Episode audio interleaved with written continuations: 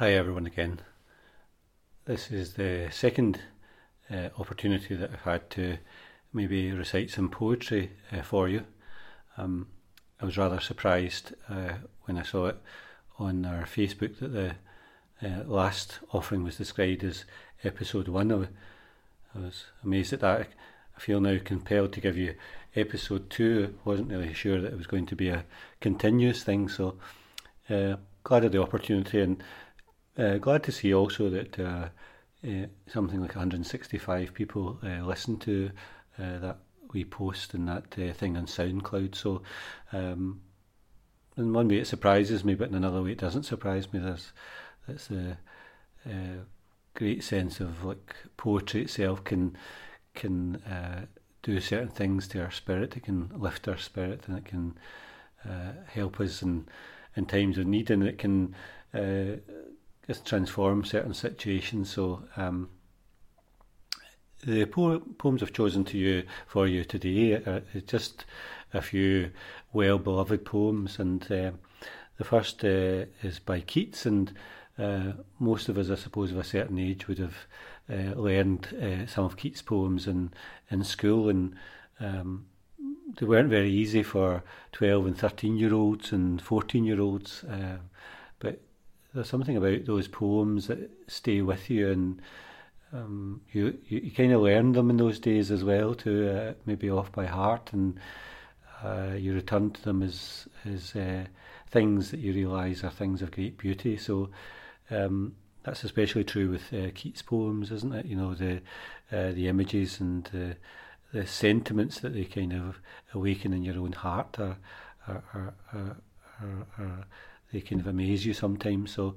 Um, the first one that I've chosen is really just one, one of Keats's poems, uh, Le, son merci, um, and I'll just uh, read that for you just now.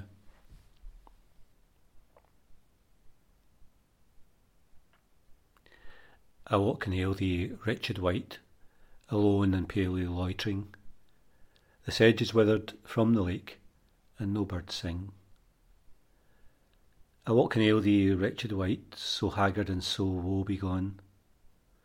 The squirrel's granary is full, and the harvest done. I see a lily on thy brow, with anguish moist and fever dew, and on thy cheek a fading rose fast withereth too. I met a lady in the meads, full beautiful, a fairy's child, her hair was long, her foot was light, and her eyes were wild. I set her on my pacing steed, and nothing else saw all day long, for sideways would she lean and sing a fairy's song. I made a garland for her head, and bracelets too, and fragrant zone. She looked at me, and she did love and made sweet moan. She found me roots of relish sweet, and honey wild and manna dew, and sure in language strange she said, I love thee true. She took me to her elfin grot, and there she gazed and sighed deep, and there I shut her wild sad eyes, so kissed to sleep. And there we slumbered on the moss, and there I dreamed, ah, woe betide, the latest dream I ever dreamed on that cold hillside I saw pale kings and princes too, pale warriors, death pale were they all, who cried La Belle Dame sans merci, hath thee in thrall. I saw their starved lips in the gloam with a horrid warning gape wide, and I woke and found me here on the cold hillside. And that is where I sojourn here, alone and palely loitering, though the sedge is withered from the lake, and no bird sing.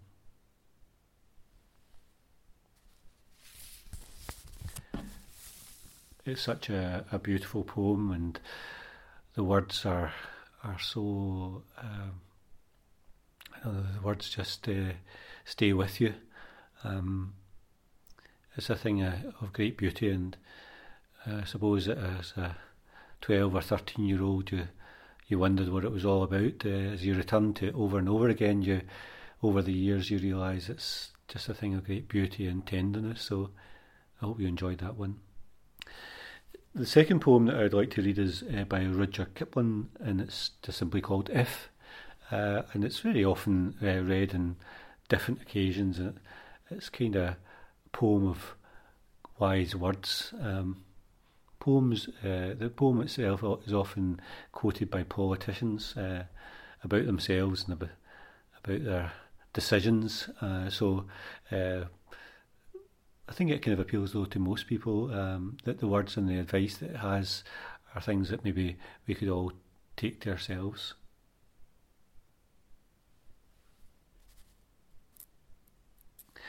If you can keep your head when all about you are losing theirs and blaming it on you, if you can trust yourself when all men doubt you, but make allowances for their doubting too, if you can wait and not be tired by waiting, or being lied about, don't deal in lies, or being hated, don't give way to hating, and yet don't look too good, nor talk too wise. If you can dream and not make dreams your master, if you can think and not make thoughts your aim, if you can meet with triumph and disaster and treat those two impostors just the same, if you can bear to hear the truth you've spoken, twisted by knaves to make a trap for fools, or watch the things you gave your life to broken, and stoop and build them up with worn out tools. If you can make one heap of all your winnings and risk it in one turn of pitch and toss, and lose and start again at your beginnings, and never breathe a word about your loss. If you can force your heart and nerve and sinew to serve your turn long after they are gone, and so hold on when there is nothing in you except the will which says to them, hold on. If you can talk with crowds and keep your virtue, or walk with kings, nor lose the common touch, if neither foes nor loving friends can hurt you, if all men count with you, but none too much, if you can fill the unforgiving minute with sixty seconds worth of distance run, yours is the earth and everything that's in it, and which is more, you'll be a man, my son.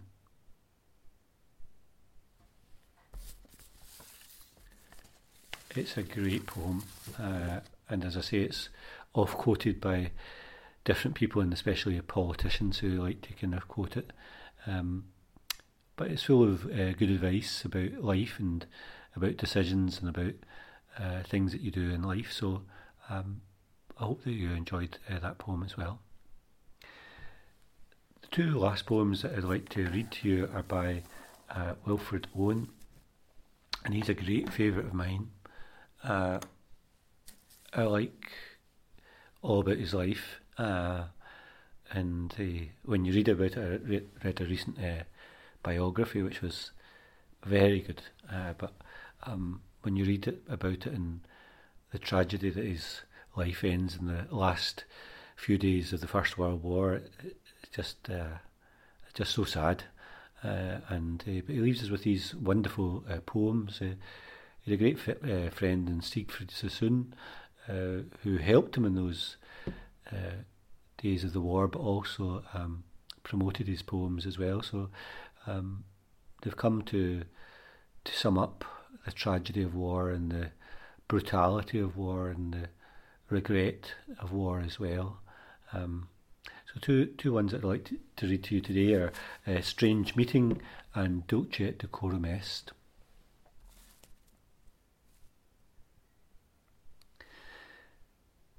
It seemed that out of the battle I escaped, down some profound dull tunnel, long since scooped, through granites which titanic wars had groined. Yet also their encumbered sleepers groaned, too fast in thought or death to be bestirred. Then as I probed them, one sprang up and stared, with piteous recognition and fixed eyes, lifting distressful hands as if to bless and by his smile I knew that sullen hall, with a thousand fears that vision's face was grained. Yet no blood reached there from the upper ground, and no guns thumped or down the flues made moan. A strange friend, I said, here is no cause to mourn. None, said the other, save the undone years, the hopelessness, whatever hope is yours, was my life also. I went hunting wild after the wildest beauty in the world, which lies not calm in eyes or braided hair, but mocks the steady running of the hour. And if it grieves, grieves richer than here, for by my glee might many men have laughed, and of my weeping something has been left, which must die now, I mean the truth untold, the pity of war, the pity of war distilled. Now men will go content with what we spoiled, or discontent boil bloody and be spilled. They will be swift with swiftness of the tigress. None will break ranks, though nations trek from progress. Courage was mine, and I had mystery. Wisdom was mine, and I had mastery. To miss the march of the retreating world into vain citadels that are not walled. Then, when much blood has clogged their chariot wheels, I would go up and wash them from sweet wells. Even with truths that lie too deep for taint, I would have poured my spirit without stint, but not through wounds, not in the cess of war. Foreheads of men have bled where no wounds were. I am the enemy you killed, my friend. I knew you in the stark, for you so frowned. Yesterday through me as you jabbed and killed, I parried, but my hands were loath and cold. Let us sleep now.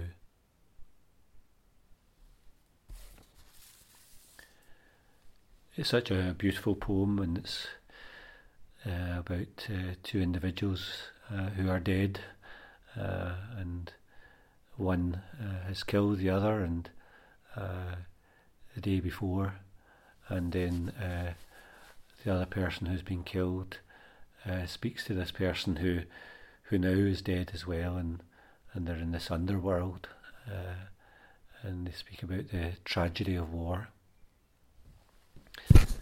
The second of the poems is Dulce et Decorum Est by the same poet. Bent double like old beggars under sacks, knock kneed, coughing like hags, we cursed through sludge, till on the haunting flares we turned our backs, and toward our distant rest began to trudge. Men marched asleep.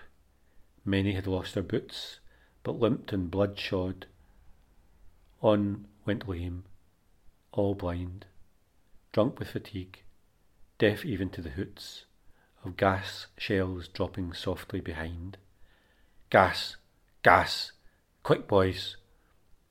An ecstasy of fumbling, fitting the clumsy helmets just in time. But someone still was yelling out and stumbling and floundering like a man in fire or lime.